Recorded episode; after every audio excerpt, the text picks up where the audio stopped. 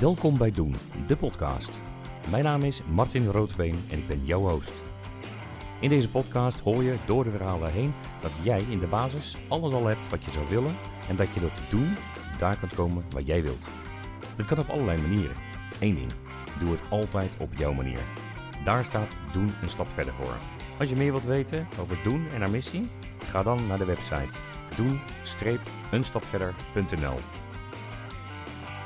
Maar eerst gaan we het hebben over hoe het is om gewoon te zijn en toch bijzonder.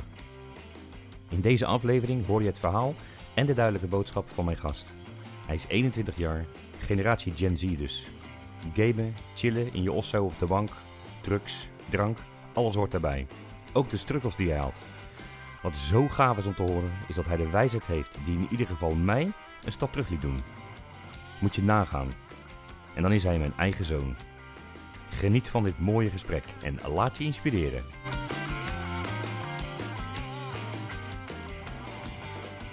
Yes. Waar zitten we dan? ja, vreemd hè? Ja. Het is toch wel eh, een soort spanning of zo. Ja, nou, ik heb best wel wat mensen geïnterviewd inmiddels al. En ik heb elke keer wel zoiets van eh, spannend, benieuwd. Maar het is bij jou toch anders? Ja, het is niet dat ik elke dag achter een eh, microfoon zit. Tenminste, Nee. niet op deze manier in ieder geval. Nee, precies. Nee. Ja, ik denk dat ehm, degene die luistert denkt van, oké, en wie is dat dan? Ehm, nou, tegenover me zit eh, Iwan. En Iwan is mijn zoon.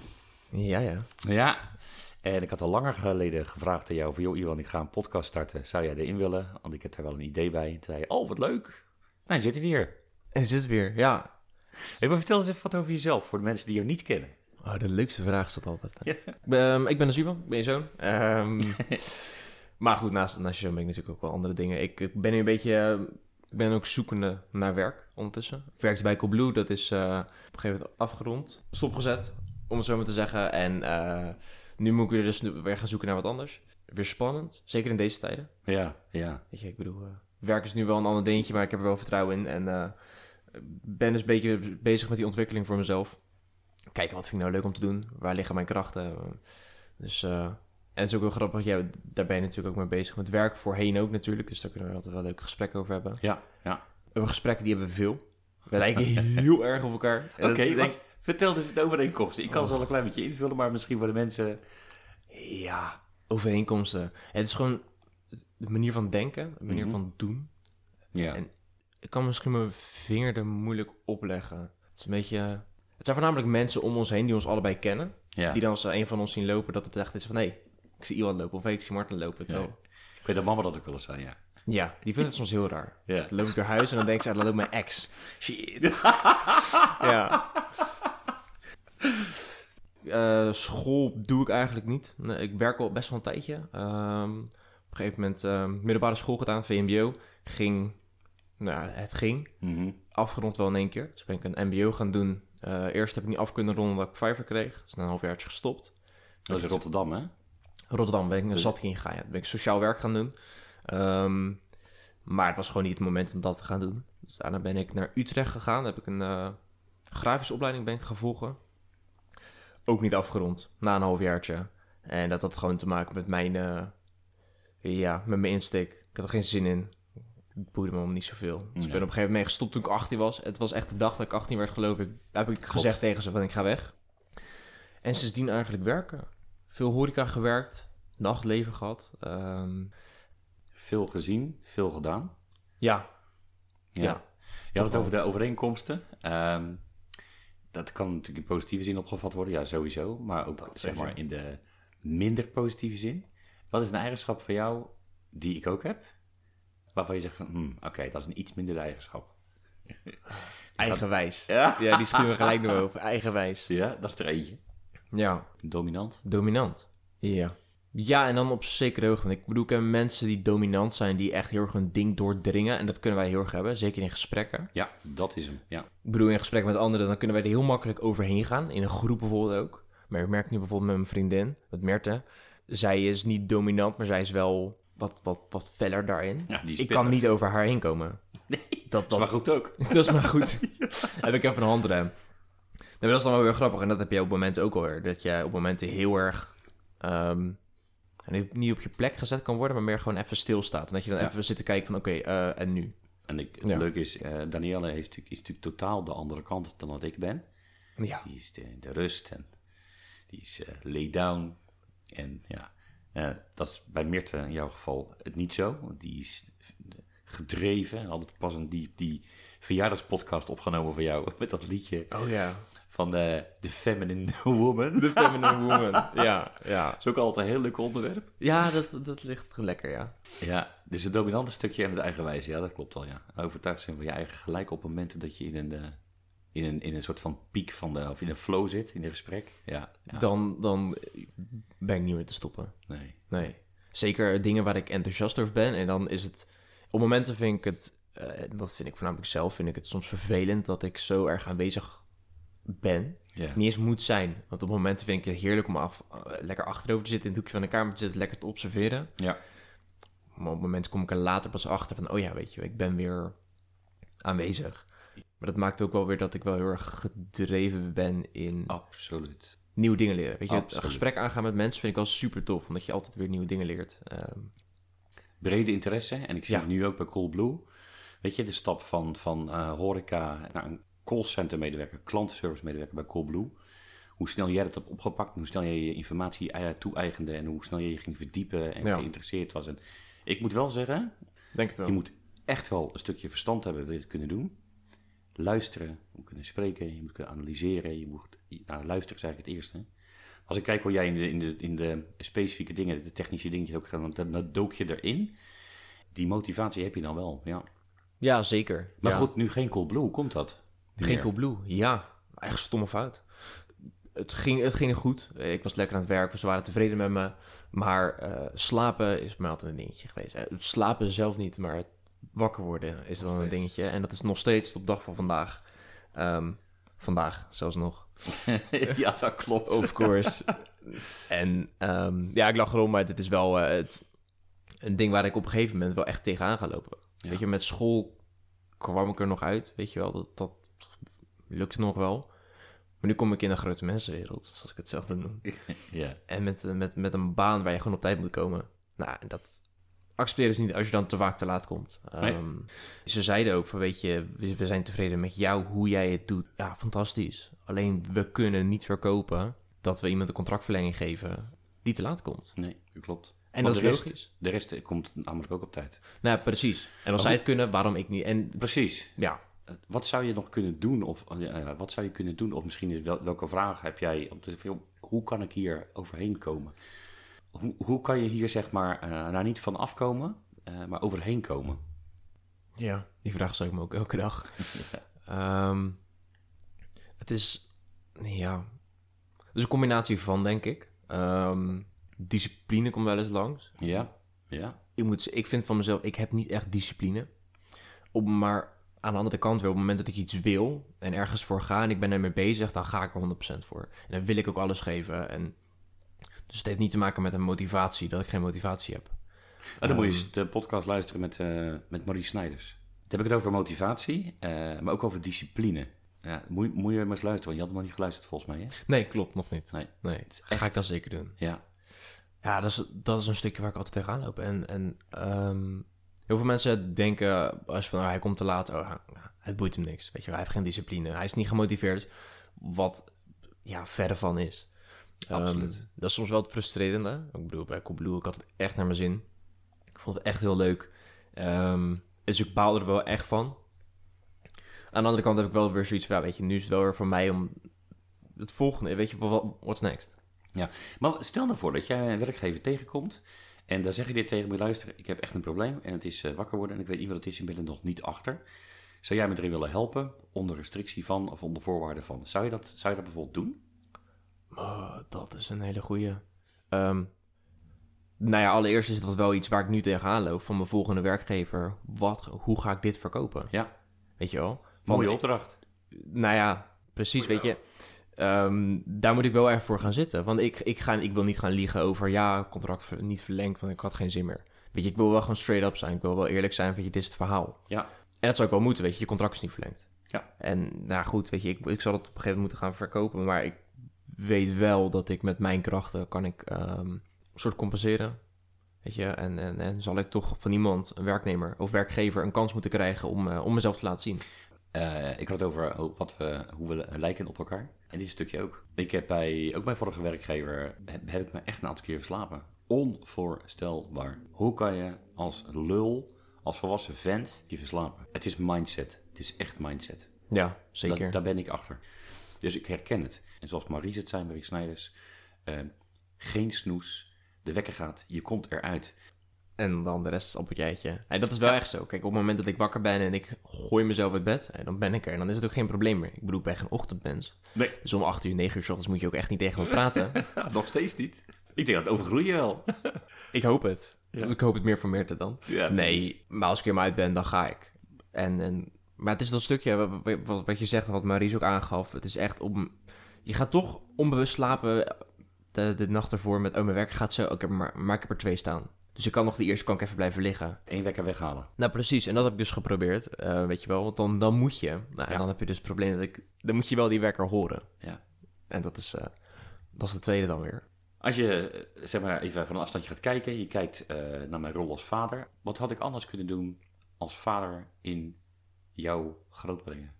Zo, ja. Ehm, ik moet gelijk denken aan de periode voor Yes Weekend. Mhm. Waar we zo misschien ook wel nog even op terugkomen. Op dat moment miste ik... eh, kijk, jij was, eh, ik woonde bij jou.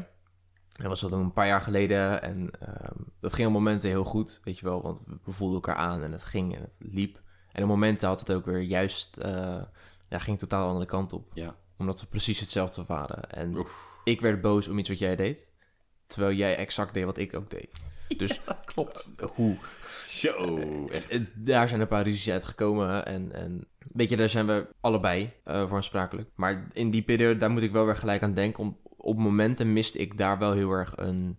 Niet per se, ik miste een vader, want jij was er. Dat, dat weet ik. En dat heb ik ook zeker ervaren. Alleen, voor mijn gevoel ben ik te snel volwassen geworden. En niet geworden als in ik ben volwassen geworden, maar ik hoorde heel veel om me heen. Oh, je zoon Iwan, is, dat is echt een volwassen kerel, weet je wel. Is echt een grote gast. Ja. Af wordt hij snel volwassen. Dat ik dacht, oh, ik ben volwassen. Ik moet me gedragen naar, ik ben volwassen. Mede door de scheiding. Nou, onder andere, weet je, ik moest het mannetje zijn. ehm, in huis, weet je, die, die verantwoording voelde ik. Eh, maar ook daarbuiten. Ik was Iwan en ik moest mijn ding doen. Ik moest volwassen zijn. Ja. En daar ben ik later achter gekomen dat ik op momenten, en ik was toen 18, 19, ook op dat moment ah, wilde ik soms gewoon nog even kind zijn. En nog even niet de volwassene zijn die zo meteen de wereld in moet gaan. Maar nog even een stapje terug. En dat, dat heb ik op momenten gemist in zijn algemeen. En daar heb jij, en ik verwijt jou daarin niks, echt helemaal niks. Maar dat miste ik op momenten Dat kan ik me voorstellen. Je, dat je even bij de hand beet pakt. Want jij bent altijd wel zoiets van... Ik ga niet aan je handje meenemen, eh, want je moet het zelf doen. Mhm. En daar ben ik het helemaal mee eens. Alleen momenten toch even die hand vastpakken... en toch even dat één of twee stapjes meezetten... en dan Ja. laten gaan. En die heb ik soms wel gemist. Ja.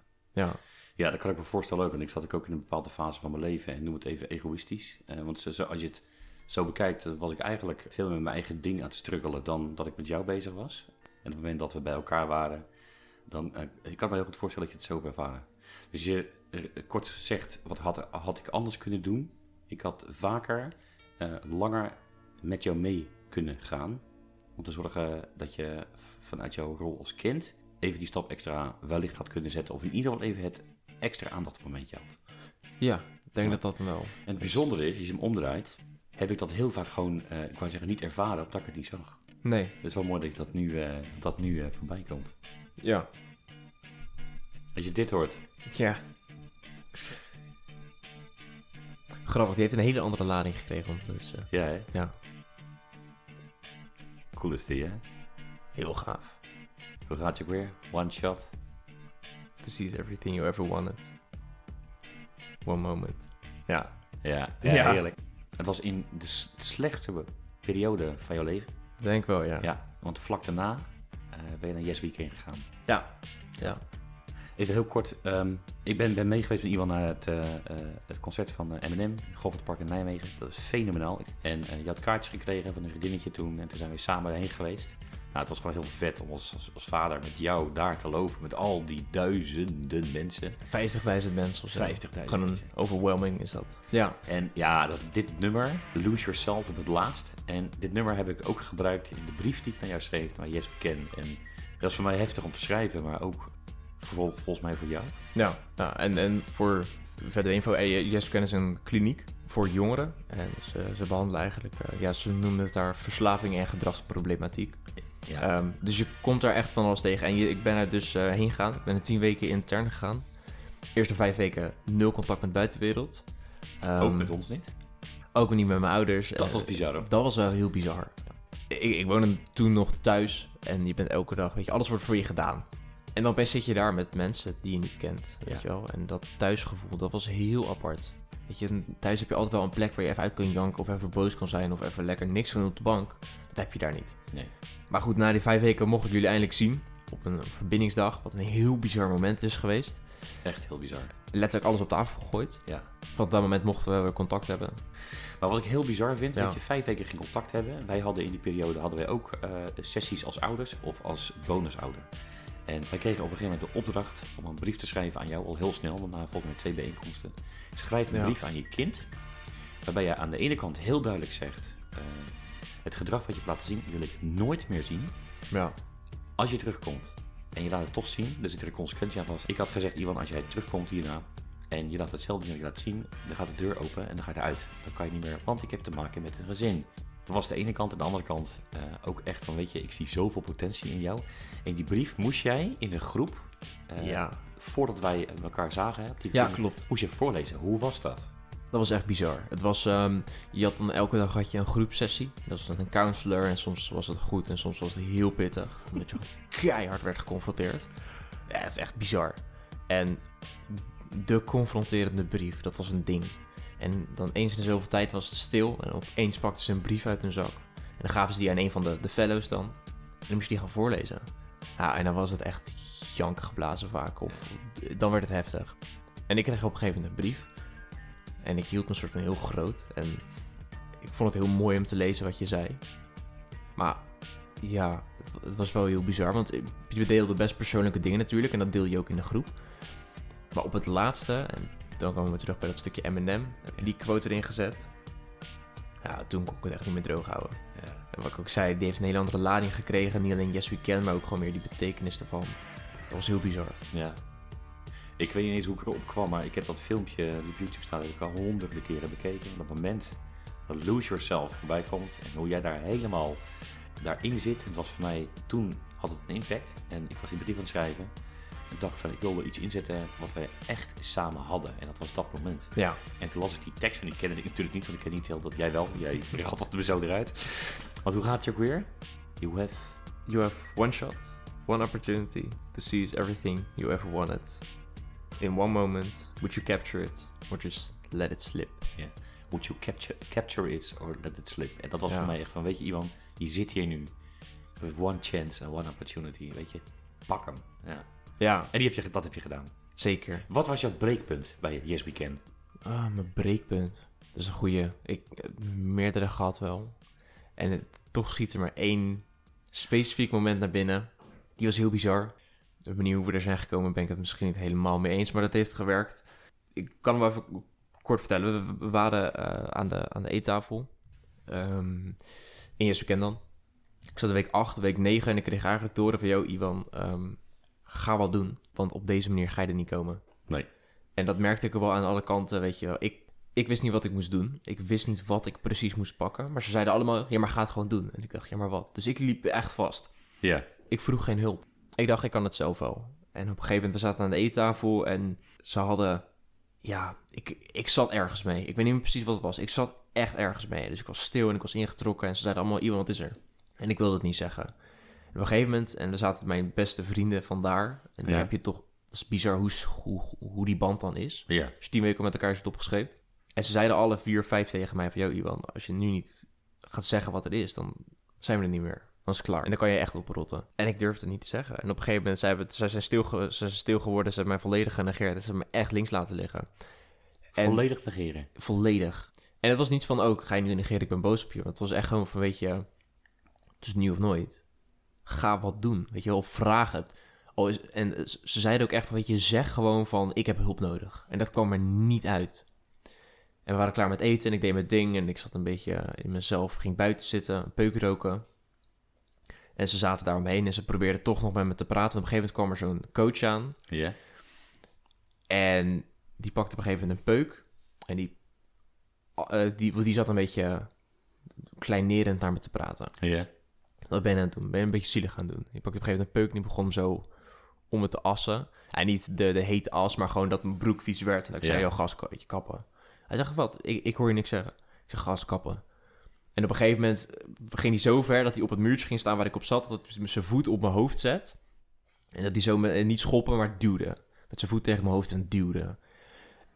En dat was een grote gast. En ik was niet bang, maar op dat moment voelde ik me zo alleen. Mijn vrienden die zitten daar en die willen niks meer. Die, ik, ze willen me niet.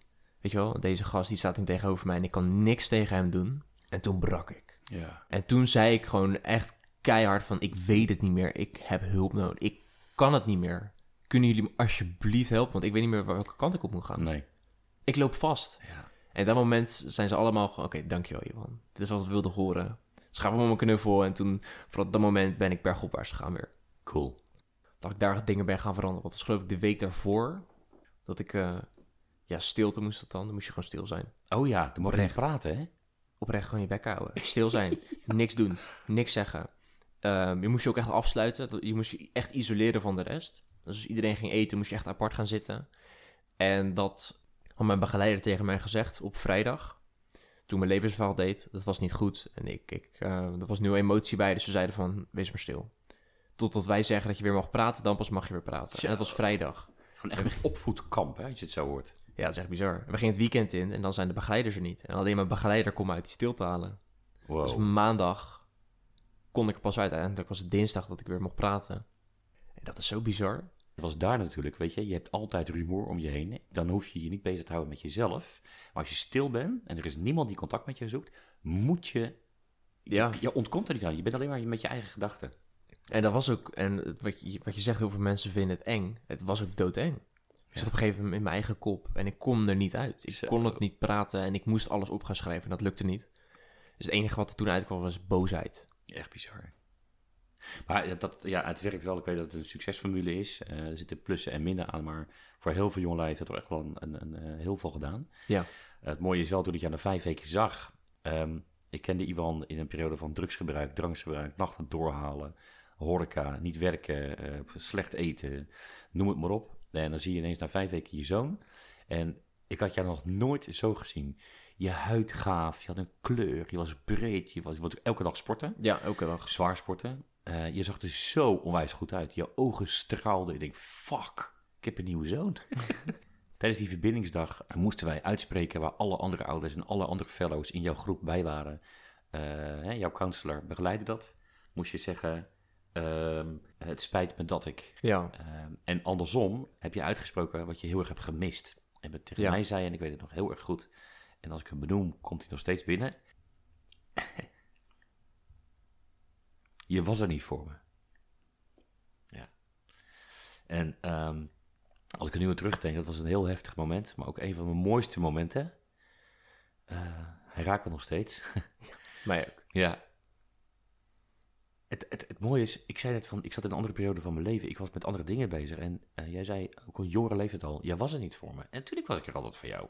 Ik was er altijd voor je. Ja. Maar in mijn ogen en niet in jouw beleving. En dat stukje eh, heeft mij zoveel gebracht toen jij mij daarmee confronteerde. Dat ik van, wow, nee, ik ben geen foute vader. Omdat ik gescheiden ben of uit de kerk ben gestapt. Daar gaat het helemaal niet om. Ik zag het niet. En jij hebt mij als zoon geholpen om dat in te zien. En heel gaaf, ik kwam eh, toevallig in de voorbereiding naar deze podcast, kwam ik een quote tegen. A son can change his father from being selfish to selfless. Dus een zoon kan zijn vader veranderen van egoïstisch in onbaatzuchtig. En misschien is onbaatzuchtig iets te groot, maar het selfish stukje, daar ben ik echt eh, heel erg in eh, getriggerd en geprikkeld toen dat gebeurde. Ja mooie, lastige periode geweest voor ons eh, allemaal. Ik denk voor jou het meest heftige, maar ook wij als ouders. En ook Danielle he- heeft dat, eh, heeft het een hele grote impact gehad. eh, en ik zeg positief, absoluut. Zeker, Ja. zeker. Maar als je kijkt naar de jonge lui tegenwoordig, ik haal het, meerdere keren heb ik het aangehaald, corona is natuurlijk een, tot heeft een ruktijd. Veel eenzaamheid, veel opgesloten thuis, Ja. digitaal. Ik weet niet wat voor generatie ben je nou ook weer? Gen Z, geloof ik. Gen Z. Ja. Oké. Ja. De Gen Z-generatie is een generatie die is lui, die is gemakzuchtig. Alles wordt ze toegeworpen. Ze hebben het gemak van eh, internet en Snapchat-ding geval. Dat is weer oud, pap. Oh, sorry. ja, ik loop achter. Facebook is voor 40-plussers, heb ik gehoord. Ja, hè? Dat doe je niet meer, ja. Nou ja, ik, ik ook niet, maar... Wat heb, wat heb je nu dan? ehm even kijken hoor. Insta Oh ja, Insta. Ja, en eh, TikTok. TikTok. Toch ja. wel. Ja. hoe erg ik daartegen was op het begin. En hoe ook- verslavend het soms is. Ik moet er ook aan gaan. Nee. Nee, het is echt... dat, dat TikTok, dat is heel grappig. Het is niet dat ik denk van, oh, wat een fantastisch platform en weet ik allemaal. nee. Maar het is toch, en dat is het bizarre van die telefoon. Je zit, je pakt hem en je ziet een video van 60 seconden.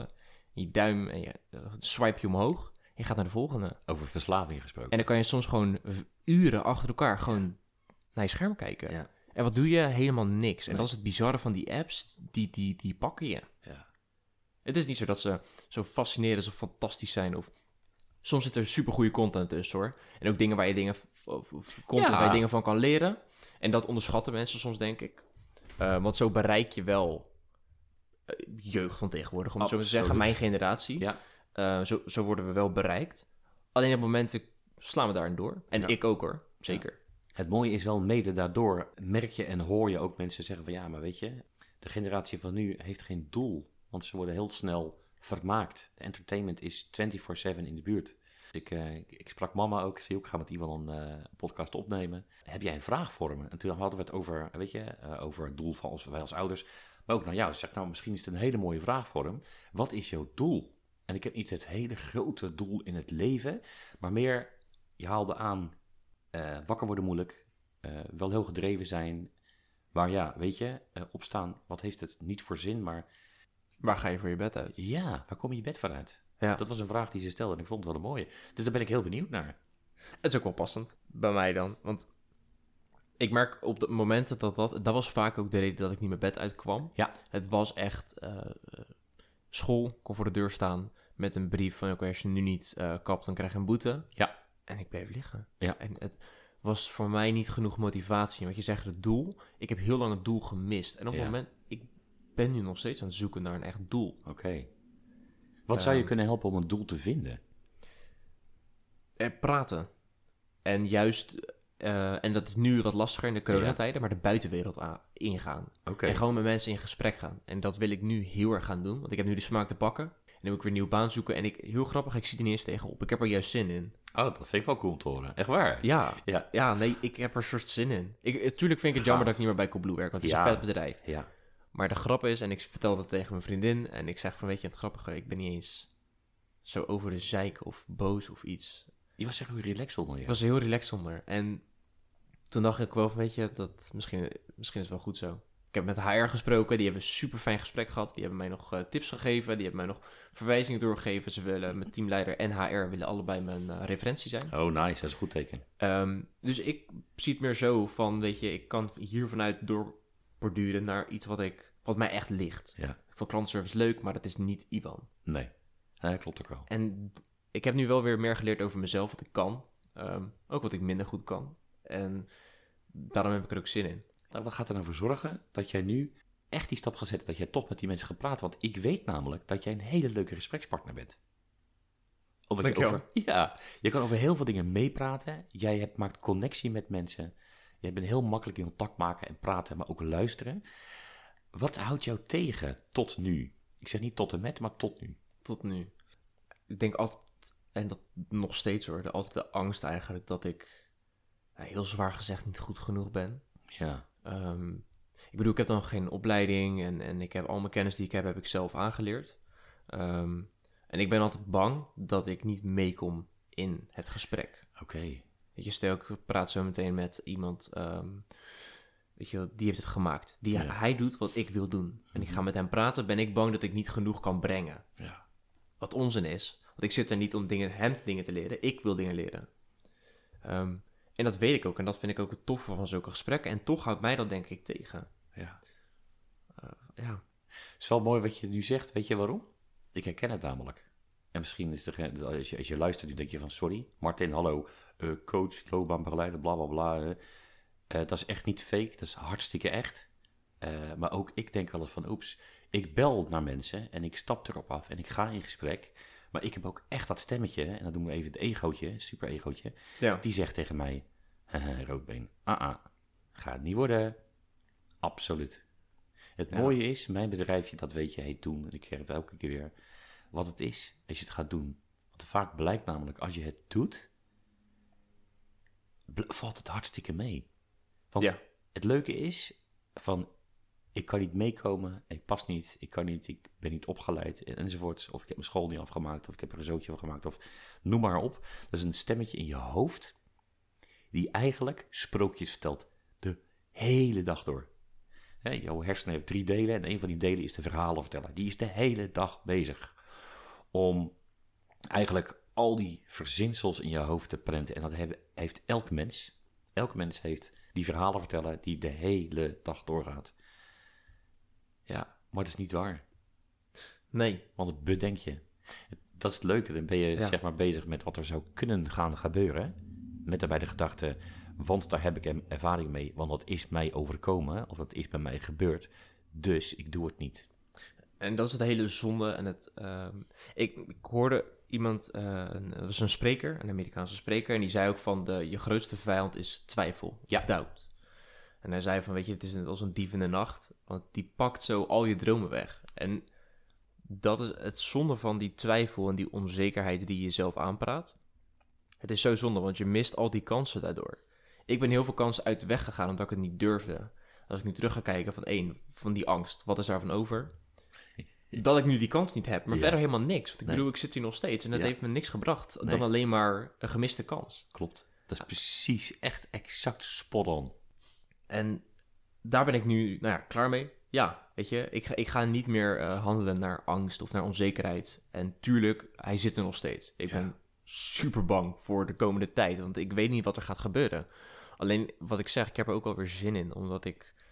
Al is het alleen dat stukje, al kan ik nu voor mezelf laten zien van oké, ik handel niet naar angst, maar naar wat ik wil, dan heb, heb ik al gewonnen. Amen. Ja, dat is, dat is absoluut waar. Dat is helemaal waar. Ja, dus als je het resumeert. Het doel voor jou, om nu wel je bed uit te komen, of je bed juist uit te komen, of jouw dagdoel, hoe zou je die kort kunnen omschrijven? Ehm, het is doen.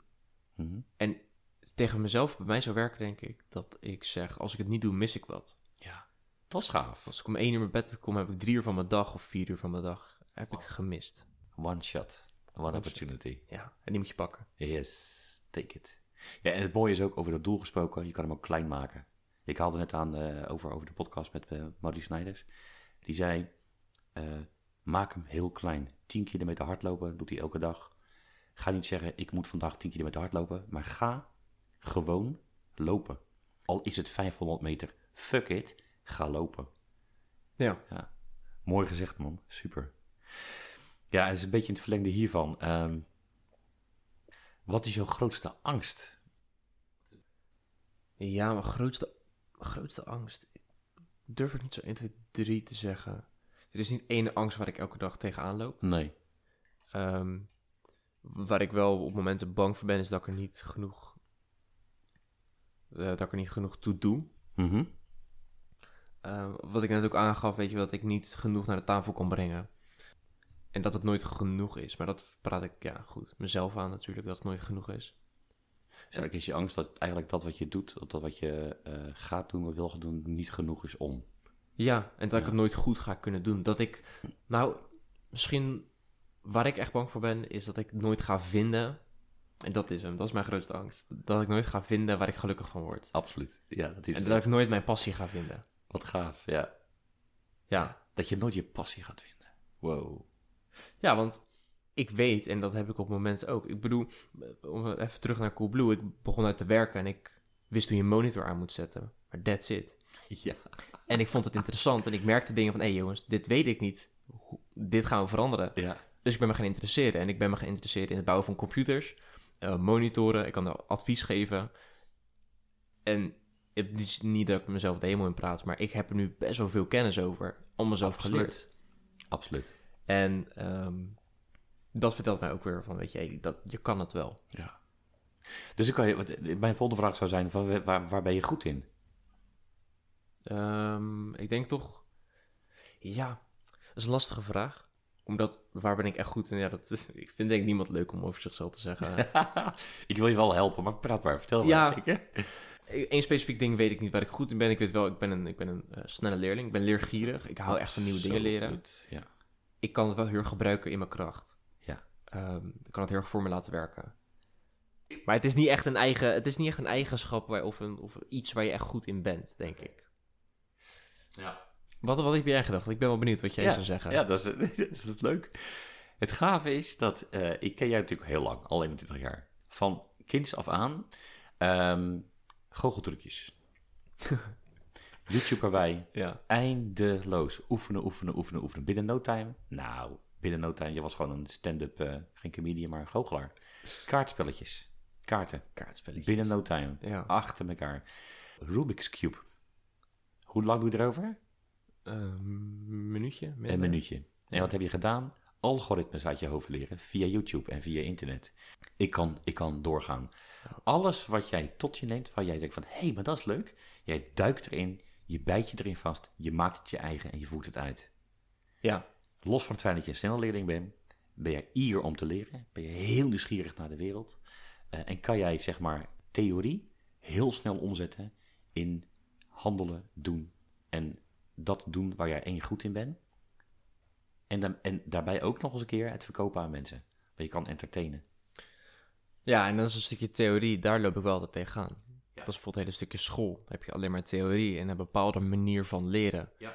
En heel grappig haal ik altijd aan dat ik zat, ehm, was Utrecht, was geloof ik, ik zat daar op school en ik had daar wiskunde, rekenen, Ja. ik had daar iets. En het was ja, leuk rekenen, dat hebben we allemaal gehad, maar ik vond het echt doodsaai.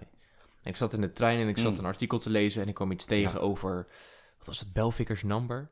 Ja. Het is een bepaalde nummerreeks met, je kan het omdraaien, is het hetzelfde, het heeft een bepaald aantal nummers. En ik dacht, hé, dat weet ik niet. En ik ben een half uur, twintig minuten ben ik gaan lezen over wiskundige dingen. Bepaalde termen, die ben ik allemaal gaan leren. En ik stop de trein uit. En ik heb meer geleerd dan de hele dag op school. Nou, en dat is precies wat ik bedoel. Die Ja. focus heb jij alleen op jouw manier. Ja. En wat je mag gaan doen, zeg ik als vader, maar ook gewoon als Martin Roodbeen. Wat jij mag gaan doen, is je gaan richten op de manier waarop jij je kennis toe-eigent en de manier waarop je leert. En dat gaan doen. Want Coolblue, jij stapt binnen, geen diploma's, geen... Nee, je had een sollicitatiegesprek, je hebt jezelf gepresenteerd en dat kan je als geen ander. Je komt binnen, en wat ga je doen? Je gaat doen. Je pakt die computer, je pakt het toetsenbord, je gaat zoeken, je gaat googlen, je gaat... Want een klant stelt een vraag over een koelkast die eh zo'n geluidje maakt. Wat ga je doen? Coolblue heeft geen blaadje waar het allemaal op staat. Die zegt, hé hey Ivan, ga jij maar googelen. Dat is wat je doet. En dat doen ze bij Ja. alle callcenter, me- eh, alle, alle callcenter medewerkers op klantenservice. Ja. Moeten kunnen googelen. Maar de manier van kennis toe-eigenen is dus heel snel. Dat is vaak ook nog onder druk. Dat kan jij. Ik denk ook dat dat het stukje is op het moment dat ik... Ja, om, om terug te gaan naar de generatie. De generatie is lui. Op momenten kan ik uh, nou, lui tussen haakjes zijn. Weet je, kan ik op de bank zitten en niks doen. Ja. En op het moment is het ook lekker nodig ook. Ik bedoel, we leven in een snelle wereld. Dus op het Absoluut. moment is het nodig om even stil te zitten. Maar ik vind het zelf zonde om juist op de... En ik doe het nog steeds. Ik vind het heerlijk. Maar om te vaak op de bank te zitten vind ik zonde. Omdat, omdat ik wel... Ik kan dingen doen. Ik kan energie halen uit alleen maar kennis opdoen. Absoluut. En om dan niks te doen. Ja, Dat is dat is zonde. waar. Hey, ja, daarnaar kijkend, eh, wat zou je willen veranderen in de wereld? Zo. Je hoeft, je hoeft niet alleen te doen hoor. Nee, oh, gelukkig. Veranderen in de wereld. Man.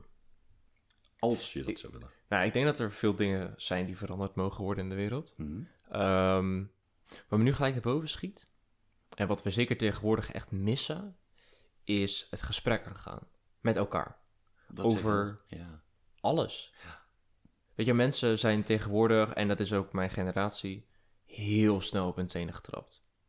Over alles. Ehm, een grapje is er heel gauw niet oké. Is te hard. Of een opmerking mag niet. Ja. Of ehm, hoe je iemand aanspreekt is niet netjes. ja. En weet je, eh, dat mag. Weet je, je Mhm. mag natuurlijk een mening hebben. Je mag eh, iets beledigend vinden. Maar het is ondertussen van, oh, oh ehm, dit is beledigend. Jij mag dat niet zeggen. Ja.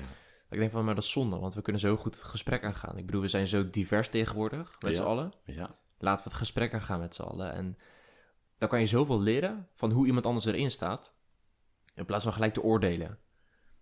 En dat mis ik tegenwoordig. Want voordat je het gesprek aan kan gaan, word je al gesust. Ja, heel mooi gezegd. Ben ik volledig, dat is een hele volwassen uitspraak overigens. Dan ben je ook volwassen, maar... dus ik vind, Ondertussen. Ja, los van dat ik met je eens ben hoor. Dat vind ik heel mooi dat je dat zegt. Het gesprek aangaan met elkaar. Ook zeker in deze tijd corona en heel eh, Ja, helemaal. politiek en noem maar op en zo. Ja. Ja, want En welke rol heb jij daarin dan? Mm. Ik denk, ja, dat, dat gesprek aangaan ehm begint natuurlijk bij mezelf. Maar ook en het oordelen. Niet te oordelen. En daar moet ik bij mezelf ook echt wel bij staan hoor. Ik bedoel, ik heb heel veel meningen over heel veel dingen. En ook over kleine dingen soms. En eh, die spreek ik ook gewoon uit. Ik ben van mening, die mag ik uitspreken. Ja, zeker. En ik heb dan zoiets van, oké, als je het er niet mee eens bent, prima. Geef mij een tegenargument. Ja. Dan gaan we het gesprek aan. Alleen op momenten kan het heel erg oordelend overkomen. Ja. Ik denk dat ik dat kan veranderen. En dan kijk ik heel erg kleinschalig naar mezelf. Het gesprek meer opengooien. Ja. Ja. Ja, het gesprek aangaan met elkaar. Heel mooi. Nou, misschien is het wel een mooie opdracht voor degene die luisteren. Als, eh, als je het nog niet doet of denkt van nou, ik vind het toch een- echt een hele gave opmerking. Ja. Wijs joh, hé. Als je kijkt naar de generatie nu, Gen Z, het gat tussen ouder en kind wordt groter in de zin van dat er een hele snelle maatschappij hebben nu natuurlijk. Hè? En als je kijkt Ja. waar ik, hoe ik ben opgevoed zonder internet, zonder mobiele telefoons, noem maar op. Ik ben opgevoed met een draaitelefoon. Als ik mijn oma belde met een vaste telefoon, wist ik waar ze was. Nou, dat is natuurlijk helemaal niet meer. Informatie verstrekken. Wij kregen de volgende dag de krant of hadden de radio. Hoe zouden wij als ouders, en nu trek ik het even heel algemeen, want er zijn echt momenten dat we er verbinding kunnen maken. Maar hoe zouden wij als ouders onze kinderen nog meer kunnen bereiken in deze tijd? Dat is een hele lastige, vind ik. Ehm, ik denk wel dat je hem los moet zien eh, van eh, de coronatijd. Ja, ja absoluut. Ja, mee Ehm, eens. Maar dat gezegd hebbende is het wel extra belangrijk in deze tijden. Ja. Weet je, want jongeren voelen zich snel eenzaam. Ja. En ik denk ook wel dat dat te maken heeft waarom er soms een kloof ontstaat. Wat je zegt, weet je, jij heeft een draaitelefoon, jij weet hoe dat werkt. En ik weet bijvoorbeeld niet hoe dat werkt. Maar als ik mijn telefoon pak, mijn mobiel, dan gaat binnen twee seconden heb ik alles gedaan. En Ja. dan, dan zit jij te kijken van, oké, hoe gaat dit? Ja, En zo erg is het overigens ook niet hoor. Nee, maar, nee. Bij wijze van spreken. bij wijze van spreken. Ik bedoel, Ja. je bent best wel, ik bedoel, je hebt een podcast zelf opgezet. Ja, daarom. ik, ik doe dat niet. Ik eh, doe het je niet na. Maar ehm, die, die, die kloof is heel groot. En dat maakt soms wel dat. ehm, en ik denk dat het daar net niet fout gaat, maar dat het daar het soms ligt. Dat ouders jongeren niet begrijpen. Ja. Jongeren, nee, laat ik het zo zeggen. Jongeren voelen zich vaak niet begrijpen. En wat kunnen wij als ouders dan doen om te, eh, om te zorgen dat we jullie meer wel gaan, of nou niet wel, maar meer gaan begrijpen? Eerst wat mij naar boven schiet is eh, dat, je, dat je moeite gaat doen en dat je de tijd in gaat steken om dingen te leren. Ja. je wel? Van, oh, waar heeft iemand het over? Om het maar zo te betrekken. Oké. Ehm, waar heeft hij het over? Waar praat hij over? Dat was eerst wat me naar boven schoot. En ik denk eigenlijk dat dat het niet eens is. Want ja, dan ga je er zoveel moeite in steken en je gaat het nooit echt helemaal begrijpen. Ik denk juist om de ruimte te geven aan mij om uit te leggen wat er gebeurt. En ook mij dingen uit te laten leggen aan jou, zodat jij het gaat begrijpen. Dan ga je dat gesprek aan waar we het net over hadden. Dus andersom, oké, dus niet zeg maar, eh, ik ga me helemaal verdiepen in, ehm, in een bepaalde app, ik noem maar even iets heel plat. Ik ga me niet verdiepen in een bepaalde app, maar ik geef jou de tijd en de ruimte en het luisterend oor, zodat jij kan vertellen hoe het werkt. En daar hoef ik dan niet per se iets mee te doen, maar ik begrijp Nee. wat het dan over gaat. En aan te geven wat, wat, wat het met jou doet. Eh, van joh, ik heb deze app en eh, daar heb ik heel veel plezier mee en daar leg ik contacten mee of wat dan ook. Dat is wat je bedoelt. Ja, precies. En om als klein voorbeeldje, ehm, ik game dan. En Meerte, een vriendin, die eh, zeker niet. Boeit er niks. Het doet er niks. Nee. Ze snapt het niet. Ze heeft zoiets van, ah, waarom? Ja. En we zijn op een gegeven moment een gesprek aangegaan. En ik heb aan haar uitgelegd waarom ik het zo fijn vind om te gamen. En wat vind ik nou lekker? En zij zegt, en ik had het niet verwacht, aan het eind van het gesprek zegt ze... Oh, ik ben eigenlijk best jaloers dat jij dat hebt. Dat jij jouw plekje hebt waar je even jou, jij kan Ja. zijn. Ja, En opeens snapt ze hem. Ik heb op mijn manier heb ik mijn passie uitgelegd. Of mijn, mijn, ik bedoel, ik vind, het, ik vind het fantastisch om te doen en ik vind het echt leuk. En ik heb dat aan haar uit kunnen leggen, vanuit mijn enthousiasme. En zij snapt hem op een gegeven moment. Dat is exact spot on again. En dat is een voorbeeldje met gamen. Het hoeft niet eens per se om gamen te Nee, gaan. Maar met nee. alles denk ik dat dat heel goed kan werken. Dus de opdracht voor ouders die zich aangesproken voelen, ik in ieder geval wel, is luisteren en de ruimte geven om dingen uit te leggen waarin jij in jouw wereld leeft. Eh, als, als je, kijkt wat er om ons heen gebeurt, mede door corona, je noemt dit, dus er is een kloof die moet overbrugd worden. En als je dan kijkt in de toekomst, hoe kunnen we als ouderen, wat kunnen we als ouderen doen om te zorgen dat jouw en jullie toekomst beter is dan de wereld er nu voor staat? Welke rol hebben wij daarin als ouders? Ik denk dat het, het klinkt misschien heel zwaar, het stokje zo meteen overgedragen moet worden aan onze generatie. Er zijn heel veel dingen gebeurd die de aarde hebben gemaakt natuurlijk, of de maatschappij hebben gemaakt zoals die er nu voor staat. Zeker, ja. En waar het denk ik juist soms fout gaat, is dat de oudere generaties, voor de Gen Z en de, en de millennials, ehm, dat die generatie nog steeds heel erg de aarde of de wereld probeert te beïnvloeden. Met wat is goed en wat is slecht, weet je wel, wat moet en wat moet niet. En dan zitten wij daar, bijvoorbeeld de jongeren, die voor dit jaar voor het eerst heel veel hebben gestemd. Maar voorheen, ik bedoel, ik heb ook voor het eerst gestemd. Voorheen stemden jongeren niet, omdat zij dachten, ja, maar super leuk dat jullie al die dingen willen gaan veranderen. Maar Ja. ik heb daar niks aan. Ik snap Nee. niet waar je het over hebt. En dan laat je de generatie die zometeen het stokje moet overnemen, laat je volledig links liggen. ja.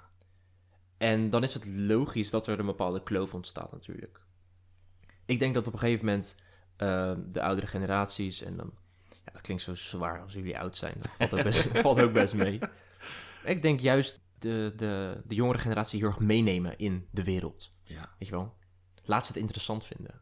Ik bedoel, ik vind politiek nu opeens interessant ja, omdat het nu ook best wel veel met ons doet. Het heeft elke, elke dag nu met ons te maken natuurlijk. Nieuwe maatregelen, noem maar op. ja, ja, En ik dacht op een gegeven moment, weet je, hey, het, gaat nu ook, het heeft nu een impact op mij.